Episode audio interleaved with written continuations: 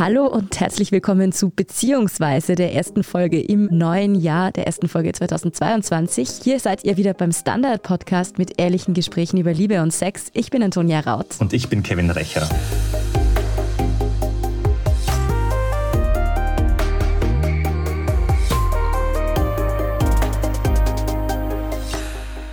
Zusammenziehen, das ist ein großer Schritt in einer Beziehung. Zu Recht, viele haben Respekt davor.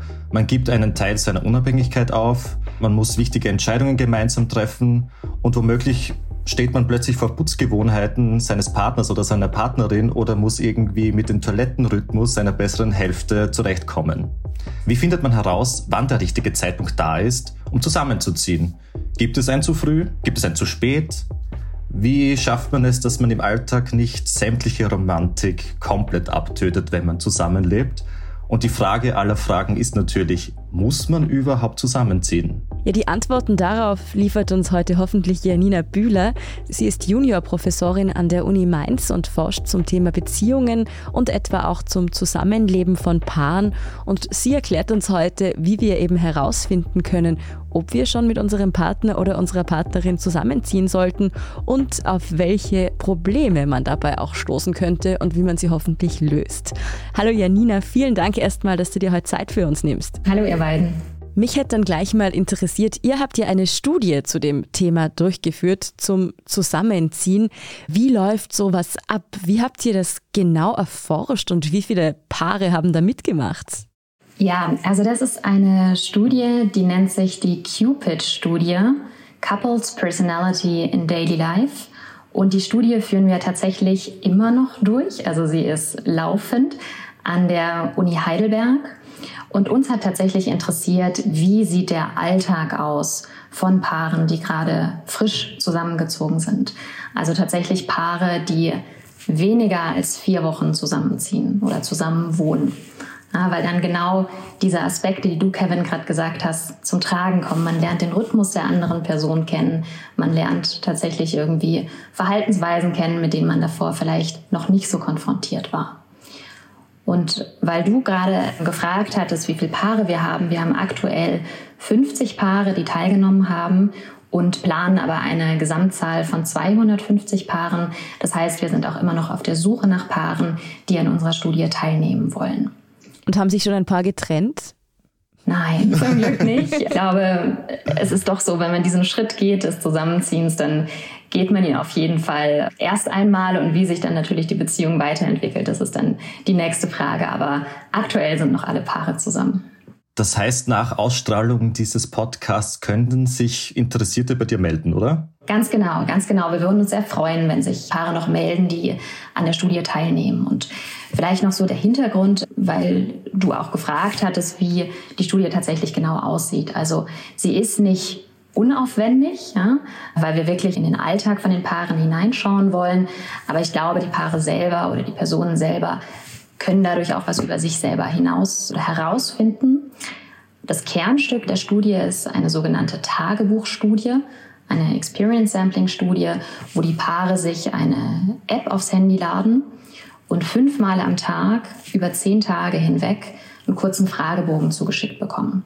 Also der Fragebogen ist wirklich kurz, das sind zwei, drei Minuten und die Fragen sind, ja, wie fühlst du dich gerade? Was machst du gerade? Was denkst du, wie sich dein Partner, deine Partnerin gerade fühlt? Also gewissermaßen Schnappschüsse des Beziehungsalltags. Und kurz vor diesen zehn Tagen und im Anschluss danach werden dann noch ja, sozusagen größere Variablen erfasst, wie eben die Persönlichkeit oder die, die Partnerschaft, um eben tatsächlich auch Aussagen treffen zu können, wie der Beziehungsalltag mit der Persönlichkeit dann auch zusammenhängt. Aber macht ihr das als Tagebuchstudie, um ein möglichst umfassendes Bild zu bekommen? Weil ich denke mir, gerade wenn man den Alltag erforscht, könnte es ja schwierig sein, bei zwei, drei Gesprächen all diese kleinen Situationen zu erfassen, in der es eben gerade beim Zusammenleben vielleicht mal kritisch wird. Also wenn ich vielleicht irgendwie gerade sehe, oh, er hat den Müll wieder nicht mit runtergenommen oder ist es wirklich so schwierig, die Zahnpastatube danach wieder zuzuschrauben, so? Natürlich, es wäre natürlich optimal, wenn wir sie konstant, fortlaufend befragen dürften, um eben tatsächlich diese Mikrosituation auch zu erfassen. Aber das wäre schlicht nicht möglich. Also fünfmal am Tag ist schon relativ viel. Viele Studien, die so ein Design haben, fragen vielleicht am Abend gab es heute irgendeine Situation, die sie an ihrem Partner, ihrer Partnerin geärgert hat. Und dadurch, dass wir das fünfmal am Tag machen, haben wir die Hoffnung oder auch die Erfahrung, dass wir tatsächlich noch näher am Beziehungsalltag dran sind. Wie schauen diese Teilnehmer und Teilnehmerinnen aus? Also du hast gesagt, das sind Paare, die erst seit vier Wochen zusammenleben. Aber kann man sagen, das sind eher jüngere Personen oder ältere oder ist das komplett gemischt? Das ist insofern nicht komplett gemischt, weil wir uns wirklich auf jüngere Personen konzentrieren in der Studie. Also die Paare sollten maximal 35 Jahre alt sein weil wir uns spezifisch für diese Entwicklungsphase interessieren. Vielleicht auch, wenn es das erste Zusammenziehen ist, weil das ja häufig doch in dieser Entwicklungsphase stattfindet. Aber warum ist es eigentlich interessanter, junge Leute anzuschauen? Also sich oder zu untersuchen als jetzt ältere Personen? Das ist gar nicht interessanter. Im Gegenteil, es wäre sogar interessanter, sich auch ältere Personen anzuschauen. Wenn man aber eine Aussage treffen möchte, ist es einfach sinnvoll, die Stichprobe so, sag ich mal, kompakt wie möglich zu halten. Ne, wenn man nachher anschließend dann für zu viele Faktoren kontrollieren müsste, die dann letztlich keine Aussage mehr zulassen. Also ich würde lieben gerne auch eine Studie machen zu älteren Personen, die beispielsweise frisch verliebt sind oder eben frisch zusammengezogen sind. Aber das ist jetzt sozusagen der erste Schritt, den wir erstmal gehen. Wie sieht es denn eigentlich mit der Dauer der Beziehungen aus? Also wie lange waren die meisten Paare schon zusammen oder geht das von drei Tage bis, weiß nicht, 27 Jahre? Das ist eine super spannende Frage, weil in unserer Studie war das so, diese 50 Paare waren im Schnitt zwei Jahre und neun Monate zusammen, bevor sie zusammengezogen sind. Und das hat mich erstaunt. Also ich fand das tatsächlich eher lange. Ich hätte erwartet, dass sie früher zusammenziehen, weil es auch eine Studie gibt, die auf Perfam-Daten beruht. Das ist äh, eine Studie aus Deutschland, die eine relativ, also sehr repräsentativ ist. Und die haben sich das auch angeschaut. Wie lange sind Paare im Schnitt zusammen, ehe sie zusammenziehen? Und dort waren es ein Jahr und drei Monate. Und wir haben was Ähnliches erwartet. Und jetzt ist es aber so, dass diese Studie, also die Perfam-Studie, da waren die Personen im Schnitt Mitte 30. Bei uns waren sie im Schnitt Mitte 20. Sodass man eben annehmen könnte, dass vielleicht Personen, wenn sie jünger sind, also eben gerade in dieser Phase Studium beendet, Mitte 20, vielleicht sich ein bisschen länger Zeit lassen, ehe sie dann auch mit einem Partner, mit einer Partnerin zusammenziehen.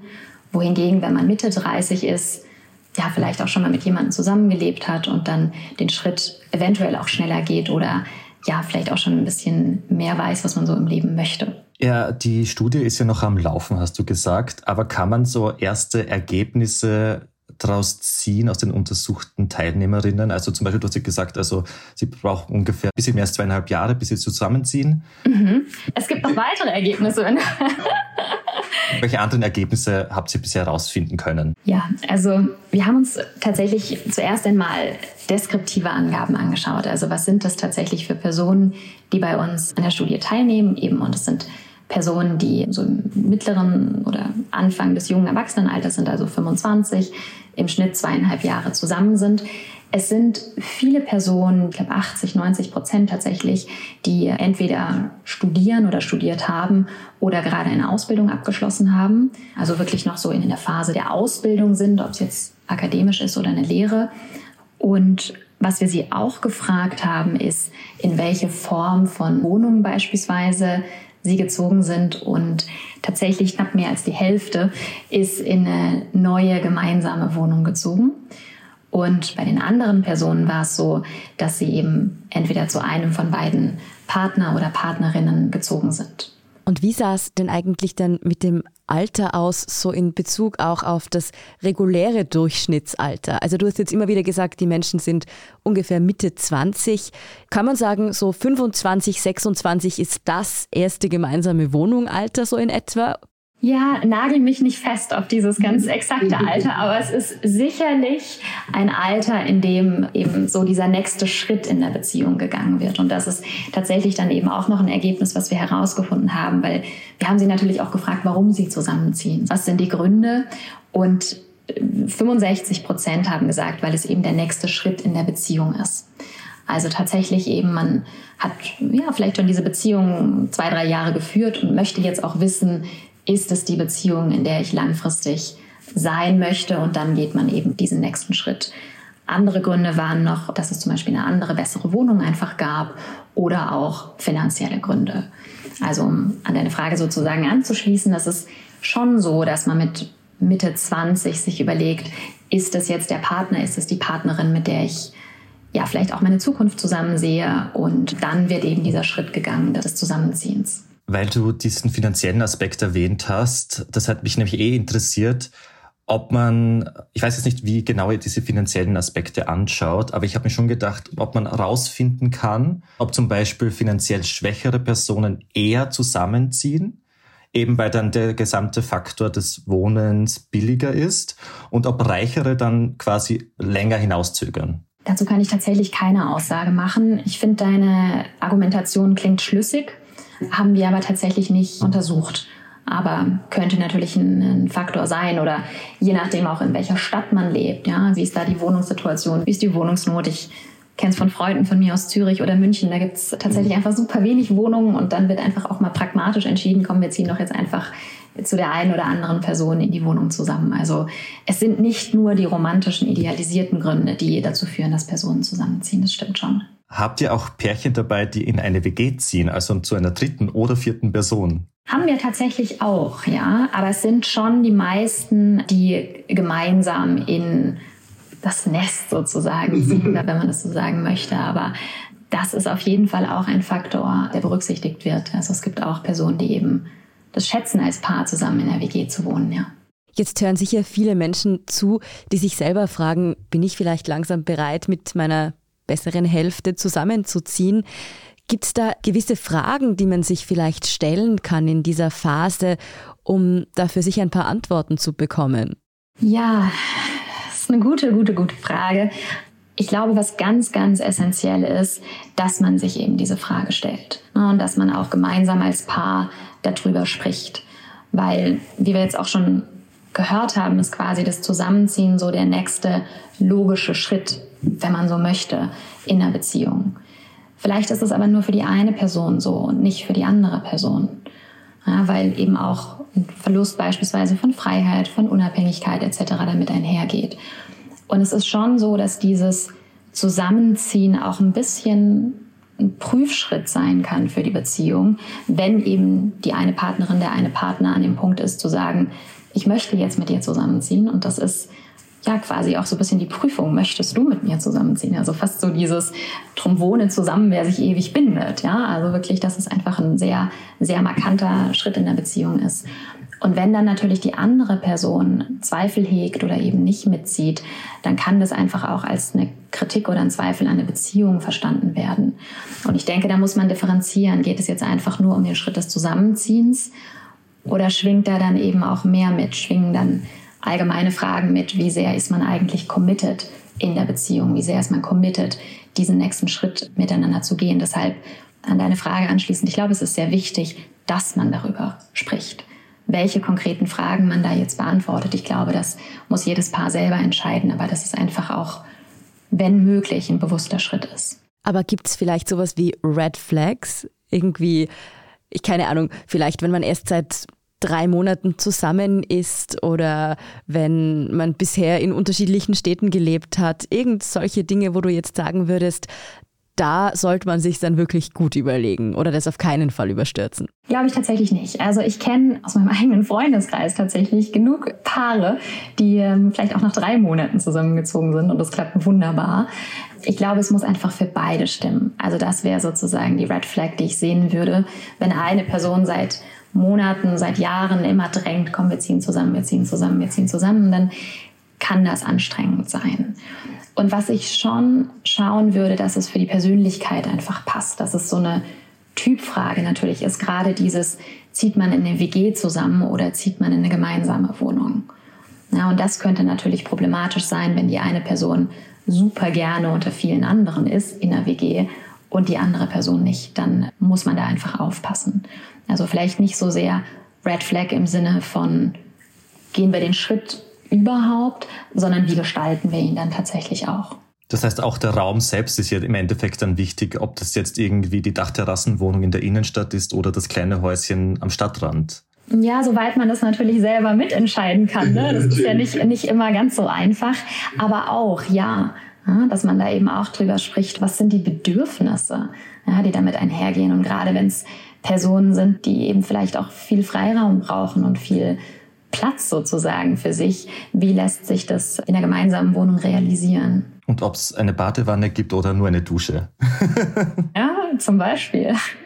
Wir machen jetzt eine kurze Pause und sprechen dann über die ersten Probleme, die vielleicht in der ersten gemeinsamen Wohnung so auftauchen und wie man die auch lösen kann. Guten Tag, mein Name ist Oskar Bonner. Ich habe den Standard gegründet, weil es damals keine Zeitung gab, die mit den Menschen auf Augenhöhe kommuniziert hat. Guten Tag, mein Name ist Michael Grill und ich lese den Standard, weil genau das wichtig ist. Fundierte Berichterstattung, die erklärt und nicht belehrt. Der Standard, der Haltung gewidmet. Wir sind zurück mit Beziehungsweise und sprechen über das Zusammenziehen. Janina, ihr habt bereits einige Ergebnisse bekommen in der Studie. Welche Probleme sind in eurer Erfahrung nach am häufigsten in der ersten Zeit aufgetreten? Was hat sozusagen für Zwietracht im neuen Trautenheim gesorgt? Zwietracht. Also ein entscheidender Faktor, vielleicht jetzt auch gar nicht so sehr von der Studie, sondern vielleicht auch von meinem Hintergrund als Paartherapeutin, ist tatsächlich auch die Kommunikation. Also wie spricht man über ja, wer besorgt die Müllbeutel, wer besorgt das Toilettenpapier, wer kocht heute Abend. Also man ist natürlich als Paar plötzlich in dieser Situation, dass man den Alltag gemeinsam gestalten muss. Und davor hatte man vielleicht auch nur die schönen Seiten der Beziehung oder man hat sich zusammen verabredet, ist irgendwie ausgegangen oder hat vielleicht einfach phasenweise den Alltag miteinander geteilt und jetzt ist es einfach ein dauerhaftes Teilen des Alltags und das kann da natürlich Reibung erzeugen. Und dann ist einfach die Frage, wie man mit dieser Reibung dann tatsächlich auch umgeht. Ja, und spricht man es gleich an, spricht man es nicht an, wie spricht man es an, macht man Vorwürfe etc. Und das zeigt sich oft noch nicht in den allerersten vier Wochen oder in den allerersten zwei, drei Monaten, aber das kann sich natürlich dann über die Zeit hinweg ja, stabilisieren oder dann auch manifestieren. Und ich glaube, das ist ein großer Punkt, also die Kommunikation. Der zweite Punkt, der zeigt sich tatsächlich noch nicht in den ersten vier Wochen, aber ich glaube, der ist entscheidend, wenn Paare zusammenwohnen. Das ist das, dass man sich eigentlich ständig sieht, aber doch irgendwie nie begegnet. Ne? Also man ist eigentlich ständig zusammen oder jetzt natürlich auch, wenn man eventuell im Lockdown zusammensitzt, ist man einfach die ganze Zeit zusammen und hat aber doch wenig, sage ich mal, Quality Time gemeinsam. Also da dann wirklich dieser Faktor, dass man sich auch als Paar bewusst noch verabredet ja, und bewusst für ein Date ausgeht oder ja, sich einfach Zeit nimmt, die losgelöst ist vom Organisieren des Alltags. Ich höre da ein bisschen raus, dass man sich A Freiheiten nehmen sollte und B auch Zeit nehmen. Mhm. Stimmt das so? Ja, das ist sehr schön gesagt, ja. Absolut. Was mich zum Thema Freiheit bringt und auch zum Thema Wohnen dann im Umkehrschluss. Wie wichtig ist dann der eigene Raum für jeden in einer Wohnung? Weil es ist ja nicht selbstverständlich, dass man in einer zwei-, drei Zimmer-Wohnung zusammenlebt. Mir fällt dann immer das Beispiel ein, brauche ich zum Beispiel zwei Schlafzimmer, wenn zum Beispiel mein Schlafrhythmus komplett verschieden ist oder mein Partner oder meine Partnerin extrem schnarcht oder extrem unruhig schläft. Also da gibt es natürlich extrem viele oder sehr sensibel schläft. Ne? Da gibt es ganz, ganz viele Gründe. Also ich glaube tatsächlich, dass der Schlaf sehr wichtig ist. In der Beziehung eben auch. Und wenn man dann zusammen wohnt. Und ich glaube, das ist nicht zu unterschätzen, diese Schlafsituation. Natürlich kann man sich nicht immer die Fünf-Zimmer-Wohnung leisten, wo man einfach beide irgendwie ihren absoluten Rückzugsort haben. Wenn möglich, würde ich meinen, dass es schon wichtig ist, dass man einen gewissen Raum für sich hat. Ja, das ist aber auch eine Typfrage.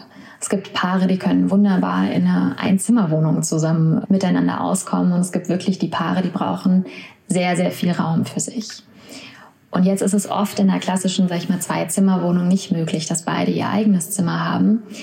Aber vielleicht kann man es ja doch so gestalten, dass man, wenn es schon nicht ein viereckiger Raum ist, dass man, weiß ich nicht, seinen Sessel oder so hat, der einfach nur einem selbst gehört, wenn man so möchte, indem man sich dann ein Stück weit zurückziehen kann oder eben am Abend irgendwie das Ritual, dass man ein heißes Bad nimmt. Also irgendwie diese Rückzugsräume, auch wenn es nicht Quadratmeterräume sozusagen sind, sind wichtig und trotzdem möchte ich davon absehen, irgendwie eine allgemeine Regel aufzustellen, weil Paare und Personen da einfach sehr, sehr unterschiedlich sind. Und es aber wichtig ist, eben da auch drüber zu sprechen. Und vielleicht weiß man das im Vorfeld auch noch gar nicht. Ne? Also man kann ja quasi wie so ein Teammeeting einfach immer wieder ab und zu als Paar zusammenkommen und sich einfach auch fragen, hey, wie fühlst du dich gerade in der Situation? Wie ist das und das für dich? Dass man da einfach auch sorgsam miteinander umgeht. Du hast vorher schon angesprochen, dass dieses immer Zusammensein und trotzdem irgendwie oft nicht mehr so viel Quality Time miteinander verbringen, ziemlich eine Gefahr ist, die sich einfach schnell mal ergibt, wenn man zusammenzieht. Wirkt sich das denn auch auf das Sexleben aus? Denn ich denke mir, solange man nicht zusammenlebt, gibt es halt oft nur so zwei, dreimal die Woche die Möglichkeit. Wenn man dann zusammenlebt, wäre es ja irgendwie immer möglich und es passiert dann oft erst recht nicht mehr. Ja, absolut. Also das kann ich jetzt tatsächlich von den Studienergebnissen noch nicht sagen, weil wir das auch nicht ausgewertet haben. Aber andere Studien beispielsweise zeigen das schon. Oder wenn man sich natürlich einfach auch mal im eigenen Umfeld umhört, ist es natürlich so, dass alles, was verfügbar ist, gewissermaßen auch an Reiz irgendwie verliert. Oder man eben denkt, ach, heute Abend könnte ich, aber morgen Abend könnte ich auch und übermorgen könnte ich ja eigentlich auch. Also dann verschiebe ich's. Ja, und klassischerweise haben Paare, die beispielsweise eine Fernbeziehung führen, kein oder nicht so ein starkes Problem mit der sexuellen Häufigkeit, weil es einfach nicht so oft die Gelegenheit gibt. Und wenn es die Gelegenheit gibt, dann wird quasi Sexualität ausgeübt. Ja? Und das ist natürlich schon ein Punkt, der dazu beiträgt, dass es einfach dann auch uninteressanter wird. Wenn wir jetzt von dieser Zahl ausgehen, ungefähr zweieinhalb Jahre ist man zusammen, bevor man zusammenzieht. Es kann doch schon sein, oder, dass man dann neue Seiten am Partner kennenlernt. Wie gehen dann die Probanden damit um? Es sind vor allem negative Seiten, oder? Mm, jein. Es können negative Seiten sein. Ne? Also es kann sein, dass man sich eben auch in Situationen sieht, weiß ich nicht, wenn man ungeduscht im Schlafanzug ist oder vielleicht schlecht gelaunt oder einen schlechten Tag hat und eigentlich vielleicht Rückzugsmöglichkeiten für sich bräuchte und diese Rückzugsmöglichkeiten nicht haben kann. Das heißt, man hat vielleicht ein Stück weit auch weniger innere Kompensation mit den eigenen Seiten umzugehen, die man vielleicht an sich selber nicht so mag. Das kann sich tatsächlich nach zweieinhalb Jahren zeigen. Es kann aber auch sein, dass es positive Seiten sind. Also, dass man gerade so diesen Alltag zusammen zu bewältigen. Ich glaube, das ist nicht zu unterschätzen, was das auch für Paare bedeutet oder dieses Gefühl von Stabilität, von einem gemeinsamen Zuhause, von dem, dass man sagen kann, das ist unsere Wohnung, das ist unser Balkon, das ist unser Tisch, wie auch immer. Das löst natürlich auch Stabilität aus und ja, auch wie man so merkt als Paar, wie man eben mit Herausforderungen geht, wenn, weiß ich nicht, das Wasser nicht mehr funktioniert oder irgendwas mit der Elektrizität ist, dass man dort sich dann einfach auch neu aufeinander verlassen kann. Und ich denke, das sind schon Aspekte, die man erst oder stärker dann auch im Zusammenleben entdeckt. Merkt ihr eigentlich auch Unterschiede, wie es zum Beispiel Männer und Frauen beeinflusst, wenn sie zusammenziehen? Also ich könnte mir zum Beispiel, also das ist jetzt eine persönliche Beobachtung, aber in den heterosexuellen Paarbeziehungen, die irgendwann zusammengezogen sind in meinem Umfeld, haben sich oft die Frauen beschwert, dass die Männer so unselbstständig sind oder manche Dinge einfach nicht können. Und das ist halt irgendwie den Mitbewohnern in der WG vielleicht relativ egal gewesen oder die Mütter, wenn sie überhaupt noch ziemlich jung sind und noch zu Hause gelebt haben, haben es halt einfach gemacht. Aber dann höre ich auf einmal Frauen, die sich darüber beschweren, dass ihre 25-jährigen Freunde nicht wissen, dass man auch mit mehr als 30 Grad waschen kann. Das kann natürlich schon sein. Also es kann, ob das jetzt Geschlechterunterschiede sind, aber natürlich sind Personen unterschiedlich weit in ihrer Entwicklung ne? und hängt natürlich auch ab davon, wie man davor gewohnt hat. Ne? Hat man eben tatsächlich, also aus welcher Situation zieht man ins gemeinsame Heim? Ne? Hat man vielleicht davor noch zu Hause gewohnt? Hat man in der WG gewohnt oder hat man schon alleine gewohnt? Das ist natürlich ein anderer Grad an Selbstständigkeit. Weil du nach den Geschlechtsunterschieden gefragt hast, da kann ich tatsächlich nichts dazu sagen oder noch nichts dazu sagen. Das werden wir uns dann noch anschauen, inwieweit sich da Männer und Frauen vielleicht auch im Alltag oder so unterscheiden. Habt ihr auch homosexuelle oder queere Paare in eurer Untersuchung drin oder zum Beispiel auch Personen in offenen Beziehungen? Leider nein, leider nein. Also wir haben es tatsächlich beschränken müssen auf heterosexuelle Mann-Frau-Beziehungen. Mhm. Nicht, weil wir in irgendeiner Weise homosexuelle Paare oder anders orientierte Paare ausschließen müssen, sondern später. Das sind relativ nüchterne Gründe für die Analysen, die wir durchführen müssen. Es gibt hingegen auch wunderbare Studien, die sich jetzt speziell homosexuelle Paare anschauen. Eine Kollegin von mir an der Universität Freiburg in der Schweiz schaut sich explizit homosexuelle Beziehungen an und wie die vielleicht auch von den heterosexuellen Normen beeinflusst sind. Also das ist ganz bestimmt ein ganz wichtiger Schritt. Wie ich vorhin gesagt habe, wir mussten uns in der Studie ein Stück weit einschränken. Gerade auch natürlich eine, eine offene Beziehung macht es dann auch wieder, sag ich mal, komplizierter, das einfach zu erfassen. Es ist ein bisschen das Leid da auch der Wissenschaft, dass man da die Diversität von der Gesellschaft nicht immer ganz abbilden kann. Wenn wir uns jetzt die ersten vier Wochen anschauen, wo man zusammenzieht, was sind so die häufigsten Streitthemen? Ist es wirklich das Müll rausbringen? Ist es das nicht abwaschen, das nicht im Haushalt mitarbeiten, helfen? Was ist es? Das kann ich leider noch nicht sagen, weil wir das noch nicht ganz spezifisch wissen. Ich würde ganz stark vermuten, dass tatsächlich in diesen ersten vier Wochen noch gar nicht so wahnsinnig viele Konfliktthemen da sind.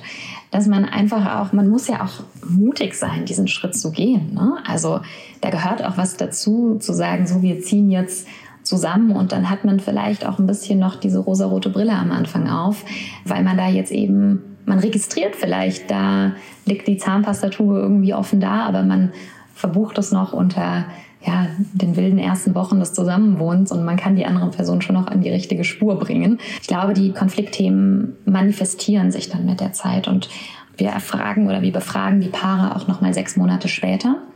Mhm. Ähm, also wenn sie sich sozusagen schon ein bisschen eingelebt haben in ihrer Zweisamkeit, wie es ihnen jetzt in ihrer Beziehung geht.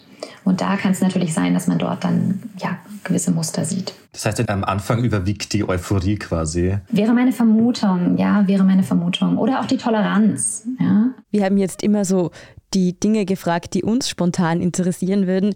Aber welche sind denn so die großen Fragen, auf die ihr hofft, noch Antworten zu finden? Sehr, sehr schöne Frage. Also was mich natürlich als Persönlichkeitspsychologin besonders interessiert, ist, wie manifestieren sich Persönlichkeitsunterschiede im Paaralltag?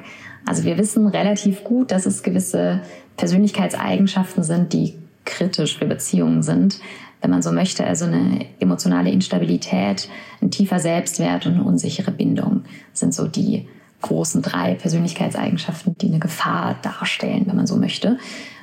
Aber wir wissen recht wenig dazu, wieso das so ist. Also wie verhalten sich diese Paare oder diese Personen tatsächlich im Beziehungsalltag und insbesondere in einem Alltag, der vielleicht erstmal stressig ist. Ne? Nebst dieser ganzen Euphorie ist es auch Stress, sich auf die andere Person erstmal einzulassen, seine eigenen Freiheiten aufzugeben.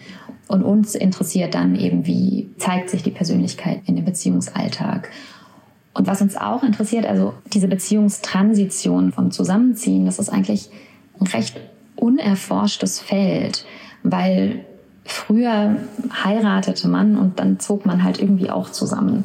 Aber dieses wirklich Loslösen von dieser Transition des Zusammenziehens und vielleicht auch gar nicht zu heiraten, sondern einfach nur zusammen zu wohnen, ist noch relativ unerforscht. Und uns interessiert es einfach, wie sehen Paare das auch selber? Was macht das mit der Beziehung? Was macht das mit der Beziehungszufriedenheit, wenn Paare diesen Schritt gehen? Ist das vielleicht auch einfach ein, ich sage mal, Zeitraum, den es noch gar nicht allzu lange gibt. Denn ich meine, unsere Elterngeneration ist ja, glaube ich, noch meistens mit der Absicht zusammengezogen, möglichst bald eine Familie zu gründen. Und ich denke mir, wenn Menschen mit Mitte 20 zusammenziehen, dann haben viele ja noch ein ganzes Jahrzehnt vor sich, bevor sie sich überhaupt mit der Familienplanung beschäftigen wollen, wenn das überhaupt in ihrem Lebensplan vorkommt. Absolut. Ja, es ist wirklich die Phase, die vielleicht auch ein bisschen so ein Prüfen ist, möchte man mit dieser Person zusammen sein und das ist auch noch vieles offen. Ne? Man kann sich ja auch einfacher trennen, wenn man schon zusammen gewohnt hat, als wenn man eben gleich jemanden heiratet beispielsweise.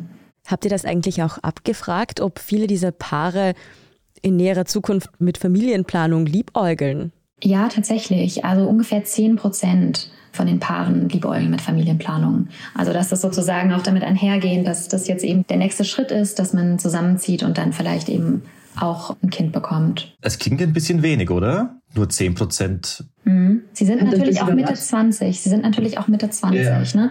Und diese Antwort, es ist der nächste Schritt in der Beziehung, mhm. kann das natürlich auch für manche Paare implizieren. Also es ist natürlich sehr offen gehalten, was der nächste Schritt in der Beziehung ist. Aber für diese ja doch zwei Drittel, die das angegeben haben, kann es natürlich sein, dass einige auch dann innerlich für sich gesagt haben, gut, der nächste Schritt ist eben, das Kind zum Beispiel auch zu bekommen. Und was aber, glaube ich, auch ganz wichtig ist, also wir reden jetzt natürlich ganz viel über das Zusammenziehen. Und du hast es, Kevin, am Anfang auch anmoderiert, man muss nicht zusammenziehen. Ne? Es ist kein Muss. Weder ist es ein Muss, zu heiraten, Kinder zu kriegen, noch zusammenzuziehen. Also es ist einfach eine recht individuelle Entscheidung auch. Und es gibt immer mehr diese Lut-Couples, also Living Apart Together, die halt sich wirklich entscheiden, gut, wir wohnen in verschiedenen Städten, wir wohnen in der gleichen Stadt in verschiedenen Wohnungen, wir wohnen im gleichen Haus in verschiedenen Wohnungen, weil sie einfach bewusst sagen, wir wollen nicht diesen Alltag zusammen, sondern wir wollen einfach beide unsere Unabhängigkeit ein Stück weit bewahren. Also, dass man sozusagen aufpassen muss, dass man das jetzt nicht zu normativ fasst, dass man tatsächlich zusammenziehen muss. Hast du aus deiner Erfahrung, also jetzt nicht von der Studie, sondern als Paartherapeutin, auch die Erfahrung gemacht, dass es Paare gibt, die es probiert haben, zusammenzuziehen und dann wieder auseinandergezogen sind, aber ihre Beziehung erhalten haben? Ja, ich glaube tatsächlich, dass das schwierig ist. Also weil eben dieses Zusammenziehen nicht nur der pragmatische Grund ist, dass man jetzt zusammenzieht, sondern es schwingt eben genau das mit, bist du committed genug mit mir in der Beziehung zu sein und zusammenzuziehen. Und wenn sich dann dort Probleme auftun, wird das nicht nur dem Zusammenwohnen zugeschrieben, sondern eben auch der Beziehung. Aber es kann tatsächlich, also ich möchte das nicht kategorisch ausschließen, es kann natürlich schon funktionieren, wenn man einfach zu unterschiedliche Rhythmen hat oder zu unterschiedliche Vorstellungen von Organisation oder Ordentlichkeit. Aber ich glaube, es ist schwierig. Alles in allem höre ich aber heraus, dass eigentlich das Zusammenziehen für viele dann doch vor allem ein emotionales Thema ist. Oder gibt es auch sehr viele, die wirklich aus rein praktischen Gründen zusammenziehen und sagen, hey, meine Mitbewohnerin zieht aus, zieh doch bei mir ein, dann kann ich mir die Wohnung weiterhin leisten und wir haben nicht mehr so viele Zeiten in der U-Bahn, in der der eine hinfährt und zurück und sich wieder frische Unterwäsche holt, so in die Richtung? Mhm. Also es gibt natürlich auch pragmatische Gründe und ich glaube tatsächlich, dass jetzt während der Corona-Situation auch viele, was ich jetzt auch tatsächlich aus dem eigenen Bekanntenkreis mitbekommen habe, aus pragmatischen Gründen irgendwann gesagt haben, Mensch, wir sind sowieso nur noch in einer von beiden Wohnungen, dann löse ich doch meine Wohnung auf. Also es gibt schon diese praktischen Gründe, aber ich würde sagen, der überwiegende Teil sind schon eben diese emotionalen Gründe. Mehr Zweisamkeit, mehr auch die Identität von einer Beziehung als jemand, der tatsächlich eben zusammen wohnt oder eben dieses Prüfen der nächsten Schritte. Hättest du für unsere Zuhörerinnen und Zuhörer, die jetzt vor dieser Entscheidung vielleicht stehen, zusammenzuziehen, ein paar Tipps, wie man das vielleicht kommuniziert oder auf was man achten muss? Wenn zum Beispiel der Partner sagt, er möchte erst in sechs Jahren zusammenziehen und du bist eigentlich jetzt schon ready, gibt es da irgendwas, auf was man achten sollte? Also ich würde immer sagen, dass man mutig sein darf ne? und dass man es absolut dazugehört, vielleicht auch Zweifel zu haben, vielleicht Ängste zu haben, auch gerade wenn man noch nicht zusammen gewohnt hat mit einer anderen Person, nicht weiß, wie das wird. Ich glaube, ich würde immer sagen, mutig sein und es probieren, aber im Kontakt miteinander bleiben. Also wirklich einfach immer im Gespräch bleiben und auch dort mutig bleiben und ansprechen, wenn man das Gefühl hat, Mensch, stimmt das irgendwie so für dich oder auch sagen, wenn was für einen selber nicht stimmt. Also tatsächlich in der, in der Aktion zu bleiben. Und dieses Beispiel, was du jetzt gesagt hast, also ich glaube, das ist tatsächlich das schwierigste Szenario. Wenn eine Person schon komplett an dem Punkt ist, wo sie zusammenziehen möchte und die andere Person sagt, ich schließe das die nächsten sechs Jahre kategorisch aus. Da würde ich nicht so sehr drängen, aber es bleibt natürlich immer so ein Stück weit so ein Damoklesschwert, das über der Beziehung dann auch tatsächlich haftet. Das ist, glaube ich, ein schwierigeres Szenario. Aber abgesehen davon würde ich, ja, würde ich mutig voran. Und dann noch eine praktische Frage vielleicht so zum Abschluss. Ist es eigentlich besser, so einen kompletten Neuanfang zu wagen und sich vielleicht gemeinsam eine neue Wohnung zu suchen? Oder kann man ruhig bei der anderen Person einziehen? Weil da frage ich mich, ob sich das nicht schräg anfühlen kann, wenn jemand schon eine perfekt eingerichtete Wohnung hat und genau weiß, wo alles hin muss und man sich dann immer als Fremdkörper fühlt. Ja, das dürfte natürlich auf keinen Fall so sein. Also ich glaube, dieses Fremdkörpergefühl ist ganz, ganz unangenehm. Sag ich mal so, idealerweise zieht man vielleicht ne, in der gemeinsamen Wohnung genau die perfekte Wohnung, genau die Größe, genau die Lage. Die Realität zeigt uns, dass es meistens nicht so geht. Es ist tatsächlich weniger schlimm, würde ich sagen, als man vielleicht im ersten Moment denkt, in die Wohnung von der einen oder anderen Person zu ziehen. Was aber wichtig ist, ist, dass man schon beginnt, die Wohnung auch anders einzurichten.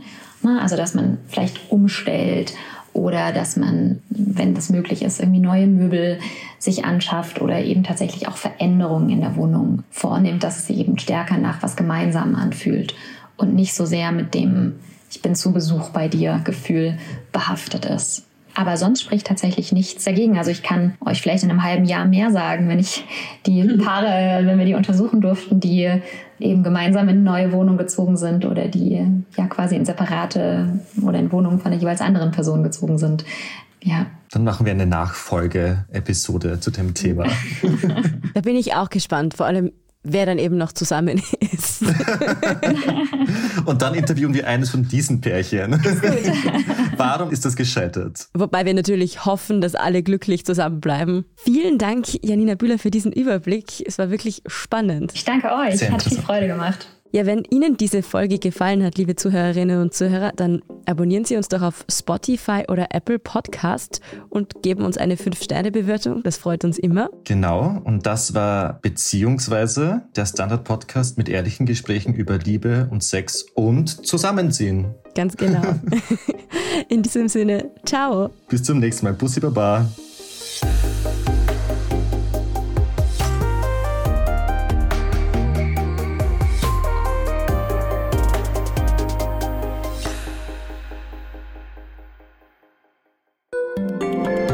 Job mit mehr Verantwortung wäre super. Ich will eine bessere Work-Life-Balance. Es muss ganz einfach Spaß machen. Welchen Weg Sie auch einschlagen möchten. Er beginnt bei den Stellenanzeigen im Standard. Jetzt Jobsuche starten auf Jobs der Standard.at.